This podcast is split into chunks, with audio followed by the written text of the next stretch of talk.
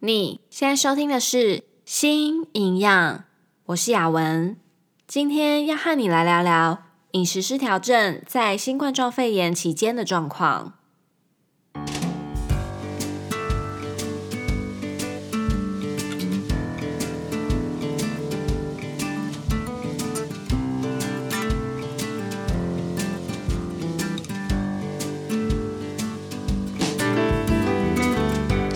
这个频道是为了要传达营养理念和讯息，而不是提供任何医疗相关的诊疗。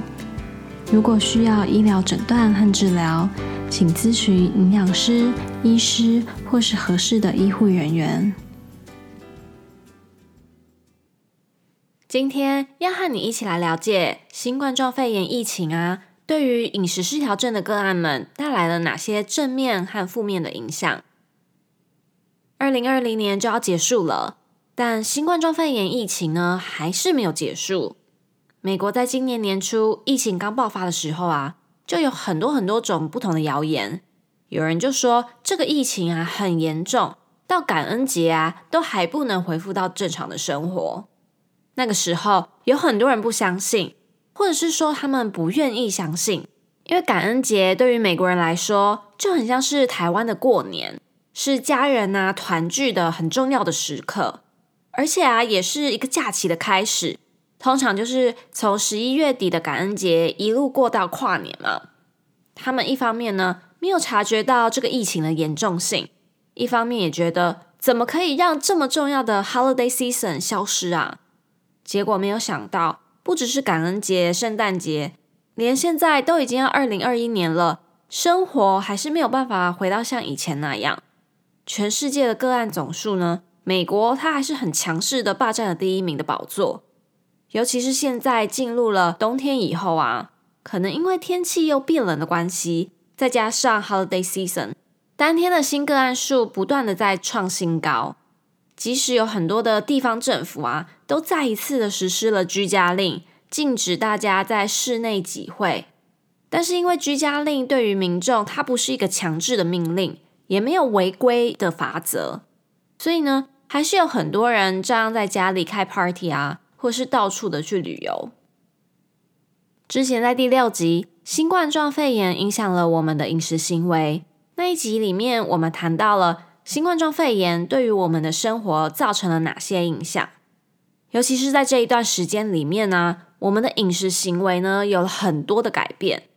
那一集算是新营养蛮前期的内容。主要呢，也希望能够利用新冠状肺炎的例子，让大家对瘦身文化更认识一点。因为疫情的这段时间呢，完全就是瘦身文化大肆发挥的最佳时机。有很多很多的人，他们的饮食行为在这一年之间呢，更不正常了。一般人是这样，对于有饮食失调症的个案来说呢，更是如此。在新冠状肺炎影响了我们饮食行为的那一集。提到了疫情为人类带来了很多害怕，还有焦虑，害怕食物和民生用品的缺乏，所以之前很多超市的食物啊、清洁用品等等都被扫空，大缺货。诶，是真的，干洗手和消毒纸巾啊，真的缺货超久的，好像一直是到了十月、十一月货源呐才开始比较稳定。虽然是陆陆续续有在超市啊，或是网络上看到有在卖。但其实也不是我们平常会买的大牌子，卖的都是一些没有看过的。除了害怕抢不到食物和生活用品以外，也会担心自己被感染，担心身边的家人，尤其是抵抗力和恢复力比较弱的长者还有小孩被感染。也因为这个病毒和这个疫情太新了，没有人能够预测得到接下来会怎么样发展。居家令的限制呢，还要维持多久？工作会怎么样被影响？生活要如何去改变，还有应对这些未知啊，也带来了很多害怕、焦虑还有压力。除了也同样要面对这些变化和压力以外呢，有饮食失调症的个案要面对的还有更多。他们对于情绪和饮食这两件事情啊，本来呢就会比一般人还要敏感。要代谢掉每天的情绪，还有饮食行为，会比一般人不容易。而偏偏在这一段时间里面，我们每一个人的情绪和饮食行为是很大幅度的受到疫情的影响。在这样的状况下，有饮食失调症的个案会更需要专业的精神科、心理科、营养科的专家一起来帮助他们。可是呢，因为政府为了要因应疫情，暂时关掉了很多非急迫性的医疗服务，或是很多本来是面对面的治疗项目，就改成了线上服务。这些变化呢，让他们没有办法得到合适的帮助，陪他们度过这一段时间。今年四五月，有学者啊，就在美国还有荷兰这两个国家进行了一项调查，总共找了大概一千位的饮食失调症个案来填写一份调查表。在这个时候呢，这两个国家大概都实行了封城或是居家令一个月了。学者们是想要借由这项调查呢，来了解新冠状肺炎这个疫情啊，对于这些个案的影响。这份调查表呢，除了简单的问他们基本资料，像是年龄啊、性别等等的以外呢，大部分的问题是放在新冠状肺炎为他们的生活、饮食行为、身心理的健康，还有饮食失调症的治疗，在这几个方面上有什么样的影响？绝大部分的受访者呢，都担心自己的饮食失调症状况在这一段时间里面会更恶化，因为生活有很大的改变嘛。他们担心自己的生活节奏不一样了，找不到以前的规律，担心这样的状况会影响自己的饮食失调症。超过三分之一的受访者说呢，自己在这段时间内啊，有更严重的饮食控制，还有补偿行为。补偿行为就包含了像是催吐啊、过度运动、使用药物这些等等。当被问到了新冠状肺炎在他们身心理上的影响，大部分的受访者呢，会担心生理健康被新冠状肺炎影响，就是怕被感染嘛。但更多人呢，是担心自己的心理状态受到影响。但是，即使他们知道，也担心自己的饮食行为和心理状况会继续走下坡，还是有将近一半的人呢，因为疫情而没有继续受到饮食失调症的治疗。他们中断治疗的程序，原因有很多，可能他们之前治疗的机构呢，现在暂停开放，所以治疗呢被迫要暂停，或是治疗的模式改变了，例如说改成线上。但是他们可能没有网络的资源，或是觉得线上的效果不好，所以就没有持续下去。也很有可能是他们的饮食行为还有心理状态呢，实在太糟糕了，所以没有勇气去面对。如果是这样的状况呢，那就真的很危险了。一位在 Stanford University 的精神病学教授 Dr. James Lock 在一次的访谈中呢，他就有提到了。新冠状肺炎呢，带给我们很多的压力还有害怕。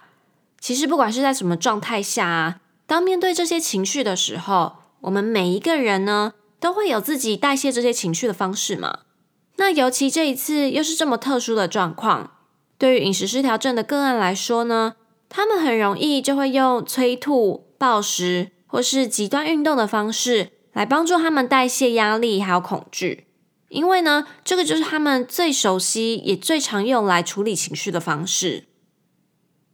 疫情期间呢，食物的供给状况呢，是影响饮食失调症个案很大的因素。因为居家令或封城令的关系，大家都会疯狂的去超市抢购食物嘛。这之前呢，我也有说过，超市那些罐头食物还有干货，像是米啊、面啊、面粉啊这些，都大缺货。有超市会限制民众买蛋、肉、牛奶的数量，或者是直接反映在价格上。像有一阵子肉的价格就涨超多的。虽然大家对疫情呢现在慢慢熟悉了，也知道其实食物呢不会那么容易的短缺，而且现在食物的价格还有供应量呢也比较稳定。但像上一个月，我们这里的政府决定要执行第二次的居家令，结果那间最有名的大型量饭店。不管是哪一间分店哦，结账都是大排长龙。从照片看啊，真的是从入口处排到店的最里面，中间还要转两三次弯的那种队伍长度。大家怕抢不到食物，所以要赶快囤货啊。这样的状况对于饮食失调症的个案会发生什么样的问题呢？当然，他们也会去抢食物嘛，能买什么就买啊，跟大家一样。但回到家以后，这些食物呢，可能会是一个引爆他们饮食行为失序的一个点。大家囤货的大部分都是罐头、干货、冷冻食物、零食，这些保存期限长的食物嘛。这些食物呢，第一个方便，不需要很复杂的制备过程，或是根本不需要煮，打开就可以吃的食物，玉米罐头啊、微波餐啊这些。第二个都是可以让你吃很饱的食物，营养密度高的食物，像是面粉，你自己拿来做面包，再配上花生酱吃。第三个是普遍被大家冠上不健康的标签，是瘦身文化告诉你你不应该吃的食物，像是米啊、面啊、饼干啊，这些主要成分是大家最害怕的淀粉。当这些食物大量的囤在家里面的时候，为了要活下去，当然要吃啊，因为这就是你唯有的食物嘛。但吃了以后呢，又觉得罪恶感很重，觉得自己吃了不健康的食物，很糟糕，然后陷入负面情绪的恶性循环下。负面情绪累积到一定的程度的时候，就会像 Dr. James Locke 他所说的一样，他们会去找自己熟悉但不一定是有帮助的方式来代谢情绪，而刚好。家里也有这些很方便，打开来就可以吃的食物，所以就开始暴食，开始了我们在第五集恶性循环所讲的状况。在对于自己的暴食行为感到失望的时候，接着就是补偿行为，催吐、药物、运动。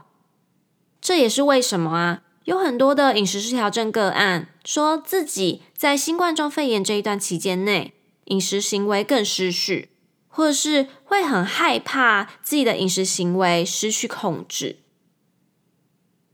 我们也都不要只讲负面的影响，不然心情真的会很差诶。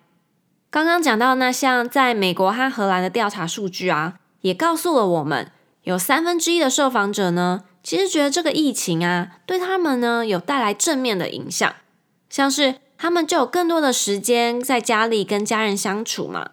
和小朋友一起写功课，或是玩乐，也可以和家人一起煮饭备餐，或者是更常跟远方的朋友、家人视讯聊天，聊聊大家的近况，分享开心的事、担心的事、生活上的大小事。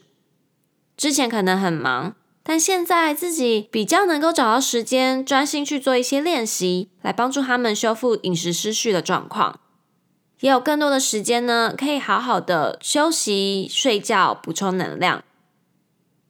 疫情期间呢，我跟大家一样，感受到很多的压力，常常呢也会觉得很低落。我自己现在常常会在睡觉前呢，去想一些我很感恩的人事物。这项练习啊，我觉得改变我蛮多的，真的会比较正向，会让我自己花时间去想好的事情。这样也就可以减少自己哀怨的时间嘛。其中一个我很感谢的是现在的科技。想想看啊，如果这个疫情啊发生在二十三十年前，大家都要被关在家里那么久，家里没有网络，可以上网看 YouTube、听 Podcast、打电动、跟家人朋友视讯、网络购物，这些完全都没有。那在家里有多无聊啊！当然，一直花时间在网络上也很不好啦，还是要适量的。但科技的进步呢，带给我们很多弹性，尤其是 telehealth 在封城的时候，就真的帮助很大。现在这个时候啊，大家能不去医疗院所就不要去嘛。如果有一些没有这么急迫，但又一直困扰你的病症的时候，线上的医疗服务呢，它就是一个很棒的选择。我知道在台湾。慢慢有人在推动这样的线上医疗服务，但台湾呢，还没有那么的开放。欧美的西方国家呢，很多地方其实在还没有新冠状肺炎之前呢，就已经有 telehealth 的服务了。各个国家的名字啊可能不一样。美国呢，很常讲 telehealth，就是用电话或是视讯的方式来提供某些医疗服务。我也有用过 telehealth，我自己觉得呢蛮方便的。因为你不需要出门，不需要到医院啊，或是诊所等诊，就可以跟医疗人员沟通，得到我需要的帮助。而且在美国看医生，有时候啊，都要等好几个礼拜或是好几个月才可以预约到。Telehealth 也让我感觉比较容易约到诊，不用等到天荒地老。但是像这种线上的医疗服务啊，第一个你要有一个设备，手机也好，电脑也好，或者是平板也好，你要有一个设备才能进行视讯和通话嘛。第二个呢，你要有一个稳定的网络或是通讯讯号，还要有一个环境，当然是不需要有多好，但是至少要安静，不会被打扰的地方。对很多人来说呢，这些根本都不是什么大问题啊。但是啊，对更多人来说呢，手机、电脑、网络，一个安静的房间，他们可能根本没有这些的资源。除了这个问题以外啊，面对面。和隔一个荧幕的感觉呢，也不太一样。面对面的看诊，医生可以真的去触诊啊，实际的去看你的问题是什么。如果是咨商，咨商师和个案可以真的在同一个环境下，情绪呢是可以比较能够直接去传达的。对于饮食失调症的个案，在和智商师和营养师咨询的时候呢，其实就蛮多人倾向是面对面的咨询的。刚刚不是有提到吗？在那篇美国和荷兰的调查中啊，有将近一半的人在疫情期间，即使他们觉得自己的饮食失调症的状况恶化了，他们还是中断治疗。而那些继续接受治疗的人呢，也有超过半数以上啊，觉得他们的治疗品质其实比以前还要差。优点也有，缺点也有。Telehealth 它到底好不好？因为现在台湾有蛮多人在讨论这个的嘛，我自己是觉得呢，它当然没有百分之百的好。刚刚提到那些问题呢，是需要想办法去解决的，但是它是一个不错的替代方案。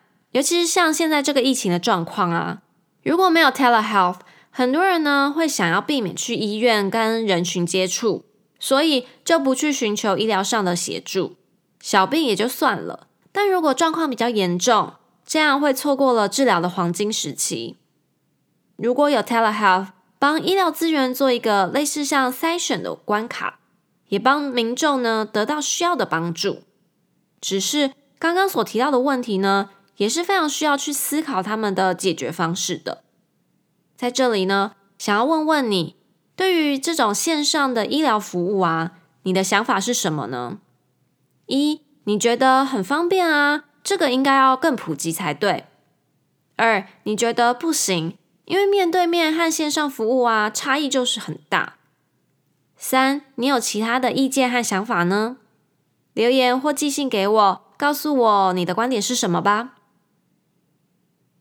在第六集，新冠状肺炎影响了我们的饮食行为。那一集里面，我们讲了很多可以帮助我们在这一段疫情期间内纾解压力的方式。待在家里的时间变多了，可以利用这些时间培养新的兴趣或是技能，也可以定期的跟家人啊、朋友聊天。不要小看视讯聊天哦，可以舒压，也可以继续跟人远端接触，才不会觉得孤单嘛。除了这些以外呢，对于饮食失调症的个案呢，建立起新的生活模式是很重要的。你的工作啊，或是生活。如果因为疫情呢，有很大的改变，那这个时候啊，你需要根据现在的状况去建立一个属于你的新的模式，让这个新的生活模式呢，可以让自己规律的工作、吃饭、睡觉。如果你是一直有在接受治疗的，也许治疗的品质呢，不像以前这么的好，但是呢，还是要继续下去。让你的医师、营养师、心理师知道你的状况、你的需求。就算你的状况其实很稳定，也可以定期的跟他们做一个 check in，让他们知道你的状况。今天的最后，想要跟你打打气，我们都在跟疫情奋斗，每一个人都是，不是只有你孤单一个人的。如果你的饮食行为在这一段时间失去了控制，这也是很正常的。因为现在的压力还有状况真的很特殊，但是你要记得，当你需要帮助的时候，你的家人、朋友，或是医疗人员，或者是新营养，都是可以伸出援手的。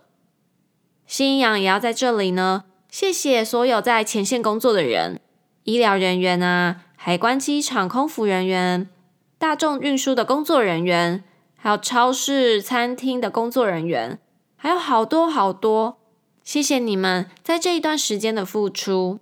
希望这个疫情的噩梦啊，可以赶快结束。今天我们把重点放在了新冠状肺炎和饮食失调症上。瘦身文化在这段疫情期间内呢，让我们的饮食行为更加失序了。到现在，有很多的调查发现了这个疫情所带来的改变，恶化了饮食失调症个案的饮食状况。在封城令的限制下，线上的医疗服务让很多人受惠，却也点出了一些问题。在节目的最后，新阳也给了饮食失调症的个案一些建议。也帮大家打打气，以及谢谢各位在前线工作的工作人员。好啦，今天的内容就差不多到这里。如果你有什么疑问或是想法，非常欢迎你留言或是写信给我，可以一起讨论和思考。如果你喜欢今天的内容，请帮我分享给身边的亲朋好友，让更多人可以一起加入我们。最后，谢谢你今天的收听，那我们就下次见喽，拜拜。